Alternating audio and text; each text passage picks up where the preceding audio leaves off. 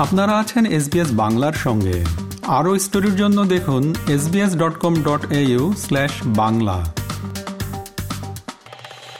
সেপ্টেম্বরে, অর্থাৎ বাংলাদেশে ভোটে মাত্র কয়েক মাস আগে, ভারতের আমন্ত্রণে জি টোয়েন্টি শীর্ষ বৈঠকে যোগ দিতে নয়াদিল্লিতে আসার কথা বাংলাদেশের প্রধানমন্ত্রী শেখ হাসিনার বাংলাদেশ এই আন্তর্জাতিক গোষ্ঠীভুক্ত দেশ নয়, কিন্তু এবারে সভাপতি রাষ্ট্র ভারত। নয়াদিল্লির পক্ষ থেকেই বাংলাদেশের কাছে আমন্ত্রণ পাঠানো হয়েছে অতিথি দেশ হিসেবে সম্মেলনে যোগ দেওয়ার জন্য। খবর, বাংলাদেশ এই আমন্ত্রণ স্বীকারও করেছে। জি টোয়েন্টির পাশাপাশি বঙ্গবন্ধু কন্যা শেখ হাসিনা প্রধানমন্ত্রী নরেন্দ্র মোদীর সঙ্গে দ্বিপাক্ষিক শীর্ষ বৈঠক করবেন বলে জানা গিয়েছে। এই বৈঠক বাংলাদেশের জন্য অত্যন্ত গুরুত্বপূর্ণ। ওয়াকিবহাল মহলের মতে, এবছর ভারতের কাছ থেকে বেশ কিছু কূটনৈতিক উপহার আশা করছে প্রধানমন্ত্রী শেখ হাসিনার সরকার। খবর সেপ্টেম্বর মাসের ওই সম্ভাব্য সফরকে সফল করার জন্য কিছু বিষয়কে চিহ্নিত করে এখন থেকে দৌত্য শুরু করতে চাইছে বাংলাদেশ। তাদের হিসাব আগামী কয়েক মাসে দ্বিপাক্ষিক জটগুলো খুলতে পারলে প্রধানমন্ত্রী নরেন্দ্র মোদী এবং প্রধানমন্ত্রী শেখ হাসিনার বৈঠক সফল হবে। যা নির্বাচনের আগে যথেষ্ট ইতিবাচক আবহাওয়া তৈরি করবে। যে বিষয়গুলোর ওপর সবচেয়ে জোর দেওয়া হচ্ছে, তার মধ্যে রয়েছে ভারত বাংলাদেশ সীমান্ত হত্যা।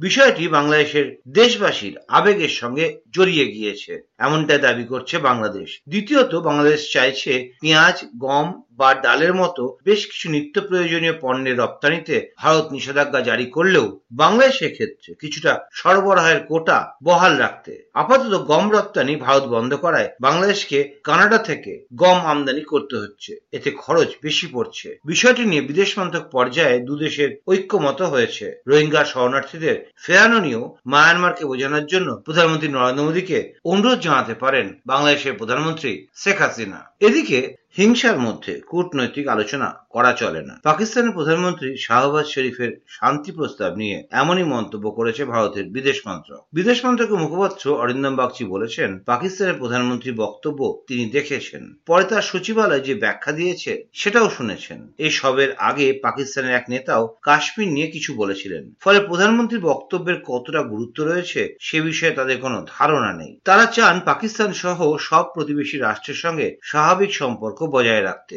কিন্তু আলোচনার জন্য প্রয়োজন সহায়ক পরিবেশ উল্লেখ্য কদিন আগেই আবুধাবিতে এক সাক্ষাৎকারে পাকিস্তানের প্রধানমন্ত্রী শাহবাজ শরীফ জানিয়েছিলেন দিল্লির সঙ্গে আলোচনায় বসতে তিনি একান্ত আগ্রহী বিদেশ মন্ত্রকের মুখপাত্র অরিন্দম বাগচি বলেছেন हमने वो इंटरव्यू मतलब वो कमेंट देखे हमने ये भी देखा कि उसके बाद प्रधानमंत्री कार्यालय ने कुछ उसकी टिप्पणी या क्लैरिफिकेशन दी हमने कुछ दिनों पहले और कमेंट देखे थे कुछ और पाकिस्तानी लीडर्स के माध्यम से नेताओं ने कुछ कमेंट की थी। इसीलिए मुझे मैं श्योर नहीं हूँ आप किस कमेंट में मेरा कमेंट चाहते क्योंकि उन्होंने कुछ कहा पीएमओ ने उनके पीएमओ ने कुछ कहा। कुछ उन्होंने कहा कि उसके बाद पीएमओ ने क्लैरिफिकेशन दे दी है तो वो कितना जायज़ वो कितना करेक्ट है। मैं सिर्फ़ ये कहना हूँ हमारी जो पोजिशन है मैं उसी को दोहराऊँगा कि हमने कहा है कि हम हमेशा नॉर्मल नेबरली रिलेशन चाहते हैं पाकिस्तान के साथ पर एक कंड्यूसिव एटमोस्फेयर होनी चाहिए।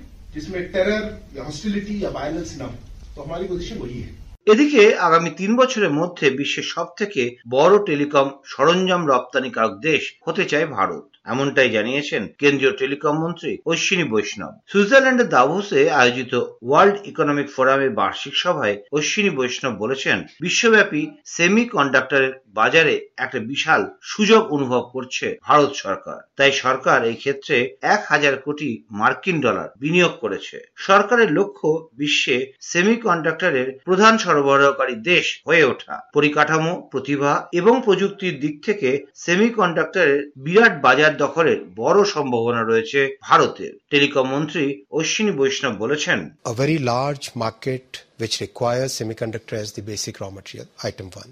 Item two, a very competitive talent pool, good talent pool, about 52,000 semiconductor engineers working in the country.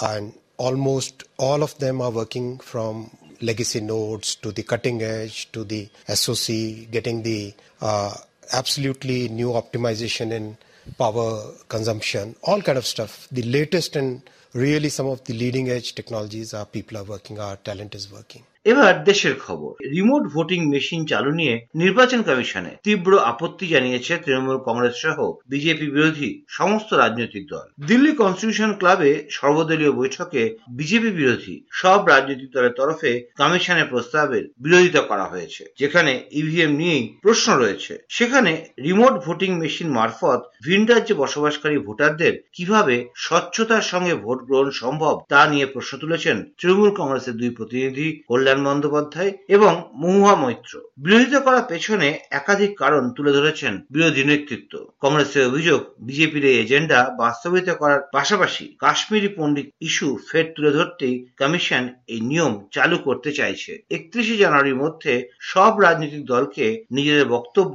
জানাতে বলেছে নির্বাচন কমিশন। কেন করা যায় না? কি ডিফিকাল্টিস আছে? ডোমেস্টিক মাইগ্রেন্ট তো ডিফাইন করা নেই।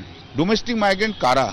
এই যে রিমোট ভোট রিমোট ভোটটা হবে, যেখানে ধরুন, অন্য আমি একটা ইলাস্ট্রেশন দিচ্ছি, মহারাষ্ট্রে হবে। তো পশ্চিমবাংলার বিধানসভাতে কোড অফ কন্ডাক্ট চলবে model of code of conduct সেখানে তো মডেল কোড অফ কন্ডাক্ট চলবে না। সাইবার অ্যাটাক হতে পারে তো। আজকে সাইবার অ্যাটাক ম্যাক্সিমাম হচ্ছে। আমাদের তো ইভিএম মেশিন সম্বন্ধেও প্রশ্ন রয়েছে। এর মধ্যেই লোকসভা নির্বাচনের আগে বিজেপির নেতা কর্মীদের জনগণের বাড়ি বাড়ি যাওয়ার নির্দেশ দিয়েছেন প্রধানমন্ত্রী নরেন্দ্র মোদী। ইতিমধ্যেই পঞ্চায়েত ভোটের আগে পশ্চিমবঙ্গের দিদির দূত কর্মসূচির মাধ্যমে তৃণমূল কংগ্রেসের জনপ্রতিনিধিরা নাগরিকদের বাড়িতে বাড়িতে গিয়ে সমস্যার কথা শুনছেন। এর মধ্যেই উত্তর পূর্বাঞ্চলে ত্রিপুরা সহ তিন রাজ্যের ভোটের দিনক্ষণ ঘোষণা করা হয়েছে। তার আগে বিজেপির জাতীয় কর্মসূচির বৈঠকের পর বিজেপির নেতা দেবেন্দ্র ফাডনবিস জানিয়েছেন, প্রধানমন্ত্রী বলেছেন, লোকসভা ভোটের আগে তাদের হাতে আর চারশো দিন আছে। আর এর মধ্যে জনগণের সেবায় দলের নেতাকর্মীদের নিয়োজিত করার আহ্বান জানিয়েছেন প্রধানমন্ত্রী নরেন্দ্র মোদী। তারপরেই দেবেন্দ্র ফাডনবিস জানিয়েছেন, ভারতীয় জনতা পার্টি भाजपा जोड़ो अभियान चलाएगी, जिसमें सभी लोगों को भारतीय जनता पार्टी के साथ जोड़ने का प्रयास हम करेंगे। और प्रधानमंत्री जी ने एक बात बहुत स्पष्टता से बताई कि हम लोगों को संवेदनशीलता के साथ, समाज के सभी अंगों के साथ अपना रिश्ता जोड़ना है। आज भारतीय जनता पार्टी सभी समाजों तक पहुँची है, लेकिन कहीं पर अगर कोई कमी है भी दूर करना होगा আর এর পাল্টা হিসেবে পশ্চিমবঙ্গ থেকে তোপ দেখেছেন তৃণমূল কংগ্রেস নেত্রী মমতা বন্দ্যোপাধ্যায় সব জায়গায় একটাই মুখ উনি সব নাম না করে প্রধানমন্ত্রী নরেন্দ্র মোদীকে আক্রমণ করেছেন মুখ্যমন্ত্রী মমতা বন্দ্যোপাধ্যায় মঞ্চ থেকে তিনি বলেছেন একটাই মুখ সামনে রেখে প্রচার করা হচ্ছে যেন উনি রেশন বাড়ি এবং খেতে দিয়েছেন কটাক্ষের সুরে মমতা বন্দ্যোপাধ্যায় বলেছেন উনি তো আবার নোটবন্দি করেছেন গ্যাসের দাম বাড়িয়েছেন মানুষের অধিকারও কেড়ে নিয়েছেন মুখ্যমন্ত্রীর কথায় ছবি সব কথা বলে না। ছবি তাদেরই টাঙানো যায়। যেসব মানুষ মানুষের মনের ভাষা বোঝেন, মানুষ যাকে শ্রদ্ধা করে এবং ভালোবাসে। মমতা বন্দ্যোপাধ্যায় বলেছেন, দিও না তুমি, সব বন্ধ করে দাও, কিন্তু নিও না। আগামী দিন যাতে না নিতে পারো, তার ব্যবস্থার জন্য আমরা তৈরি থাকব। নিয়ে চলে যাবে আর দেবে না। আর দিল কেনা? সব ওরা দিল। সব জায়গায় দেখবেন একটা মুখ। উনি রেশন দিয়েছেন, উনি বাড়ি দিয়েছেন, উনি খেতে দিয়েছেন। তাহলে মৃত্যু হলেও ওনার ছবিটা থাকা উচিত? উনি মেরে দিয়েছেন, উনি কোভিড দিয়েছেন, উনি নোটবন্দি দিয়েছেন। কত কি দিয়েছেন? গ্যাসের দাম বাড়িয়েছেন, মানুষের অধিকার কেড়ে নিয়েছেন।